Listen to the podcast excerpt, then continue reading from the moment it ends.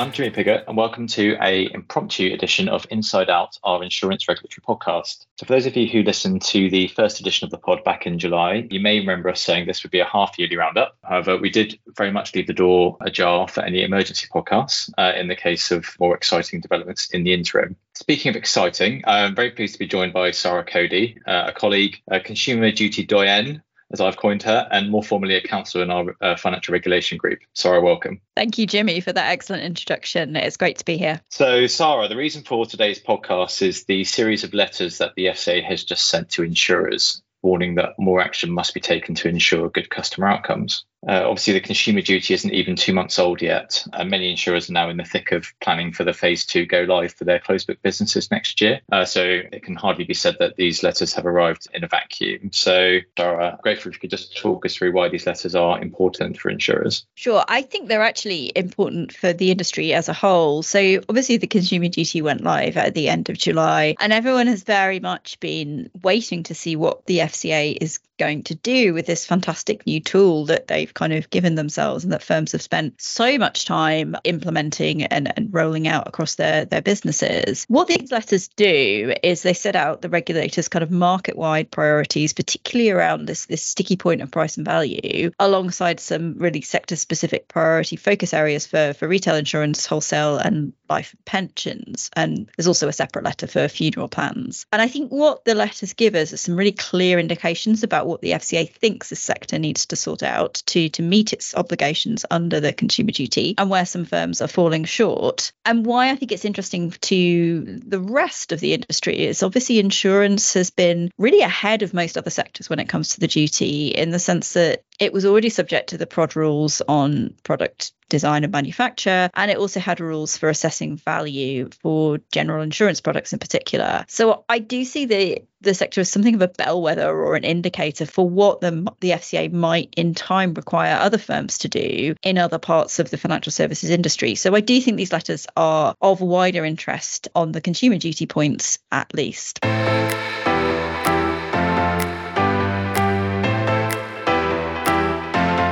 There are some common themes in these letters, aren't there? There are. So, first of these, and particularly kind of hot button issue, is governance and culture. So, so, we know that poor governance and culture is the root cause of many of the recent conduct failings. And the FCA does want firms to be able to show how they're actively working towards having a diverse workforce at all levels in their organisation. Obviously, in this regard, the FCA said that it's disappointed about the perceived um, lack of progress in the, in the wholesale market in particular. Now, since these letters were sent, we have seen the FCA and the PRA launch a consultation on proposals to in- introduce a new regulatory framework on D&I in the financial sector. That is a story for another podcast, but obviously just to flag that D&I is very much high on the agenda and more of that is to follow. Separate to governance and culture, we've got operational resilience and the increasing reliance on third parties. So as a brief reminder, OPRES, as the lazier among us like to call it, is the ability of firms to prevent, adapt, respond to, uh, recover and learn from operational disruption. And the FCA is taking the opportunity with these letters to remind firms of their operational resilience policy uh, rules and guidance. And that guidance came into force at the end of March last year. And under that guidance, by the end of March 2025, in a nutshell, firms must have performed the necessary mapping and testing in order to remain within impact tolerances for their important business services. And a quick side note here for insurers with a European footprint, and obviously today's podcast has very much got a UK lens, but from a European perspective, operational resilience similarly high on the agenda. Progress is also being made on the level two measures under the EU's Digital Operational Resilience Act, uh, which will come into force in early 2025. And in many respects, will actually edge the EU ahead of the UK in terms of the extensiveness of its OPRES legal and regulatory framework. Worth checking out our, our website where we discuss these changes in more detail, a topic particularly close to uh, close to my heart. And then improving oversight of appointed representatives. So the FCA is using data and analytics to help identify higher risk principals and is taking appropriate action on outlier firms. So the FCA will be testing that firms are properly embedding the new rules across the AR regime and increasing its engagement with principal firms and other stakeholders. I think there are some sector specific priorities as well, aren't there? There are indeed. So breaking these down by sector, so let's start with uh, life insurance. So key focus areas for life insurers would be putting customer needs first, particularly in the context of price and value, consumer support and service, effective customer journeys, obviously very long or potentially long lifespans of these products, supporting customers in financial difficulty, um, and suitability and value of life protection products uh, in particular. There's a real focus on ensuring firms meet their obligations when it comes to sustainability related investments and disclosures as well. And that includes includes that sustainability claims must be clear, fair, and not misleading. I think in this context, it's really interesting to note this in the context of the shift to sustainable default funds for pension schemes. And the FCA is clearly concerned that members' inertia, and inertia obviously is a perennial problem for, uh, for pension saving, that inertia may lead to members of pension schemes being landed in funds that they may not understand or may end up staying in even if they don't particularly want to be invested in that in that particular fund. So the FCA ultimately expects firms to have a good grasp of customers' expectations ambitions and appetite for sustainable investments. And firms really need to be making sure that they're communicating clearly on that topic. Now, for wholesale insurance, the FCA has highlighted a number of focus areas, including its intention to engage with London market trade bodies when developing future proposals to support the competitiveness of the London market. Governance, culture, and non financial misconduct is also key for uh, wholesale insurers, financial crime, and reducing the harm from firm failure as well. And then at the other end of the scale, so personal and commercial lines insurance. So the focus remains on putting consumer needs first, similar to life insurance, with an emphasis on consumer support, claims access, sales practices and governance, culture, and non financial misconduct.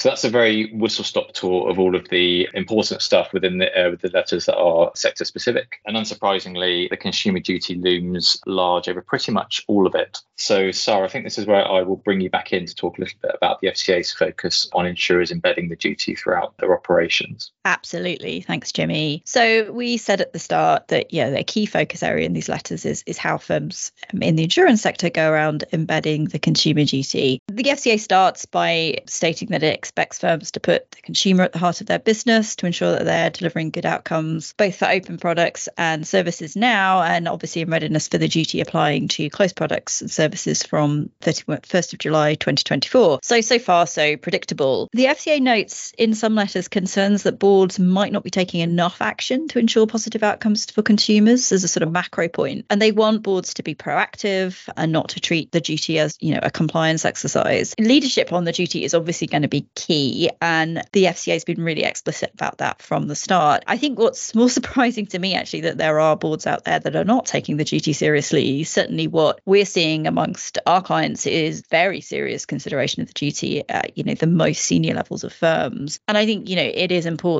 to remember that this needs to be evidenced and that, you know, your paper trail in terms of documenting discussion of the duty and decisions that are made, you know, needs to be really solid. And obviously, this is where your consumer duty champion will have a role to play in terms of making sure that those discussions are happening, but they do still need to be recorded. But the main focus, I think, in this these letters, in terms of the FCA's discussion of the duty, is about this demonstration of fair value. And we're seeing this as the main theme actually of the FCA's early interventions on the duty since go live. So we saw a significant focus in July around cash savings accounts, for example, and, and looking at value there and actually asking you know, banks to submit their value assessments for open and for closed products, interestingly. And for the insurance sector, I think this is really even more interesting because, as we said at the start, insurers have had value rules for a while. And so the FCA has had time to see how this plays out and how firms respond to requirements around value. So, what are the things that are causing the FCA most concern here, do you think? So, again, at a kind of a macro level, the, the FCA is looking for this cultural shift where manufacturers and distributors are sharing data and collaborating to ensure that charges are reasonable compared to overall benefits. And it is, is concerned that it's not seeing either sufficiently good um, management information and data collection or sufficient sharing of what data that firms do have available. And there's a criticism in a couple of places that distribution chains can be unnecessarily long and that distributors aren't being sufficiently clear about how fair value is delivered where an insurance product is sold alongside a primary product, for example. And so that would be scenarios where you've got insurance sold with a, um, sort of product such as a car or mobile phone or another insurance product. So boiler cover sold with home insurance would be a good example example of that. Yeah, that's right. And we know this type of bundling of financial services products is a concern for the FCA. We saw similar criticism playing out in the context of package bank accounts. The, the difficulty for firms here from a value perspective is separating out each product and understanding its value proposition as a standalone item. So there is a piece around ensuring that each standalone product delivers good outcomes in and of itself, and also making sure that, that customers are clear about what is and isn't covered, and making sure that they're even eligible to claim under each additional policy. So the duty requires firms to have a really clear idea of who their products are for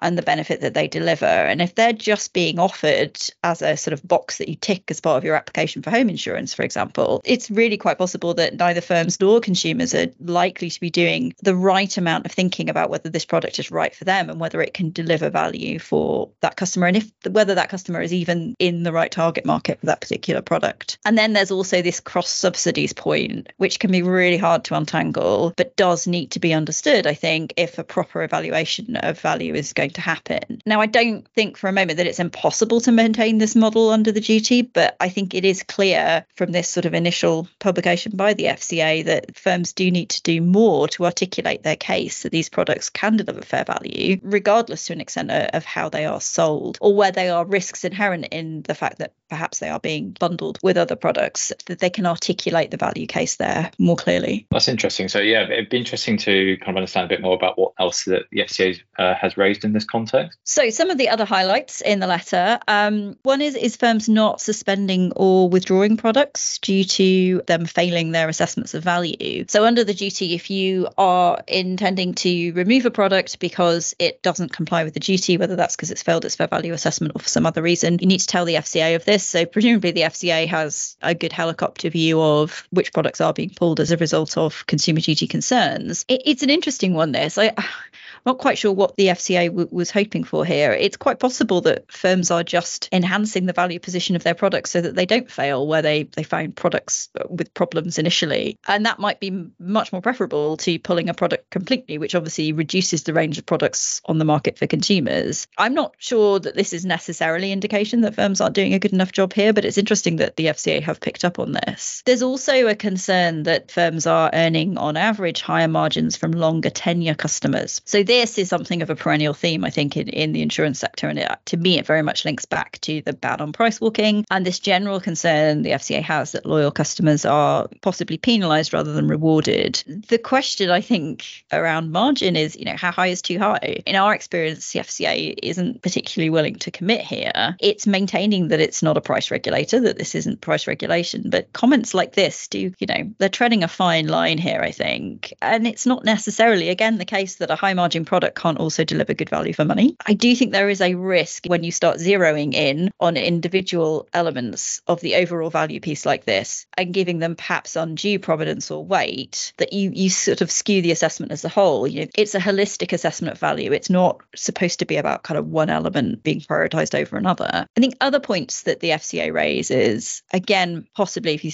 thought about it, quite predictable. So customer support comes up. So claims taking too long to process, poor communications. Again, this is relatively easy fodder for the FCA under the duty. And these really are basics that firms just have to get right now. And that means training and upskilling your claims handlers. It may mean increasing resourcing to ensure that customers are able to use the product for the purpose they bought it, which generally speaking is to provide cover in a way that is easy and accessible to them when they need it. They also talk about slow transfer and claim settlement times on the life side and lengthy response times. So there is a suggestion that some firms are setting lower service standard targets here. And you can see that in the context of the duty, that's going to be difficult to continue with. And then there's an interesting piece around the cost of living crisis. So the FCA picks up on a concern about customers either not having access to insurance at all or firms cutting back on their service teams to save money. So the latter is obviously a common complaint from the FCA and something that firms should really be cognizant of when thinking about internal resourcing. So in the financial crime space, for example, we've seen a lot of firms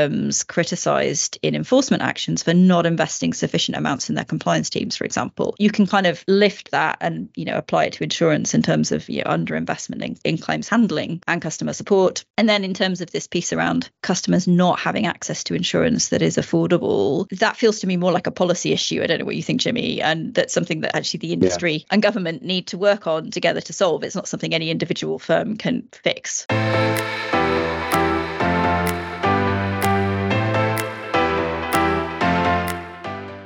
So those are just some general points. But Jimi, I think there are some specific issues on the life side which are also worth flagging. Yes, there are. So fees and charges, in particular where there are complex value chains, the FCA want to understand the transparency of fees across that value chain and how overall value is being assessed, with a particular focus on on unit linked investments. Annuities also comes up in the letter. Annuities, amazing. You know, uh, what are we seven, eight years on from pension premiums? Annuities are back, and firms are reminded to make it clear to customers purchasing annuities that they might get a better rate by shopping around. And contrast that with cash savings communications, where banks have been told to inform customers if they have products with better rates available. And similar principles apply to annuities and, and customers really being encouraged to shop around for the best deal available on the market. And obviously in many cases that will not be the provider where they have their pension savings with up until up until the point of crystallization. So annuity is very key for the life protection market through the regulator's thematic review of PROD 4 that was announced earlier this year. The FCA is testing if protection products specifically are delivering fair value. And I think it's fair to say the FCA is not going to be shy in coming forward to engage with insurers if it identifies evidence of poor outcomes. And in this context, the FCA is also particularly concerned about commission, uh, specifically that levels of commission may not always be consistent with fair value and may incentivize unnecessary product churn. These are long standing issues with commission, but obviously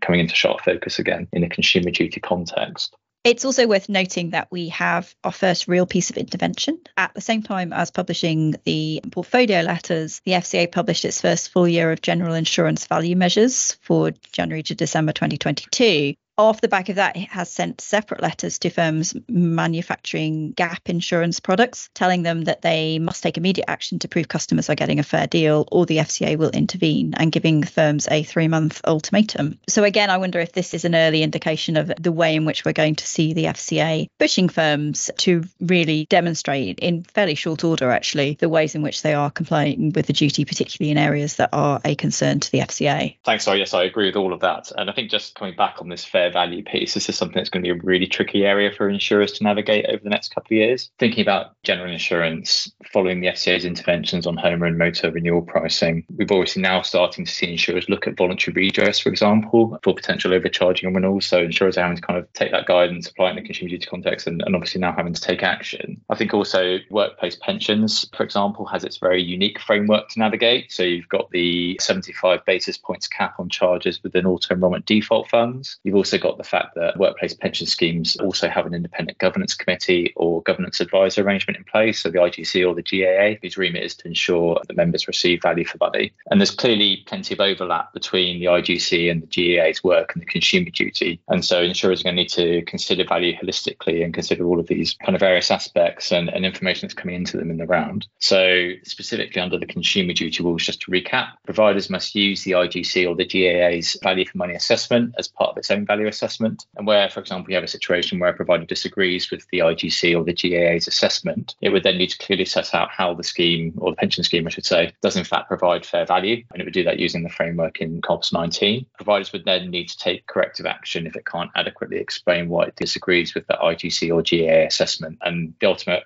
outcome for that is that uh, firms may risk breaching the consumer duty if their explanations are not sufficient. So, in short, you can see how things are going to have the potential to get very, very sticky over the next couple of years if firms aren't adequately prepared.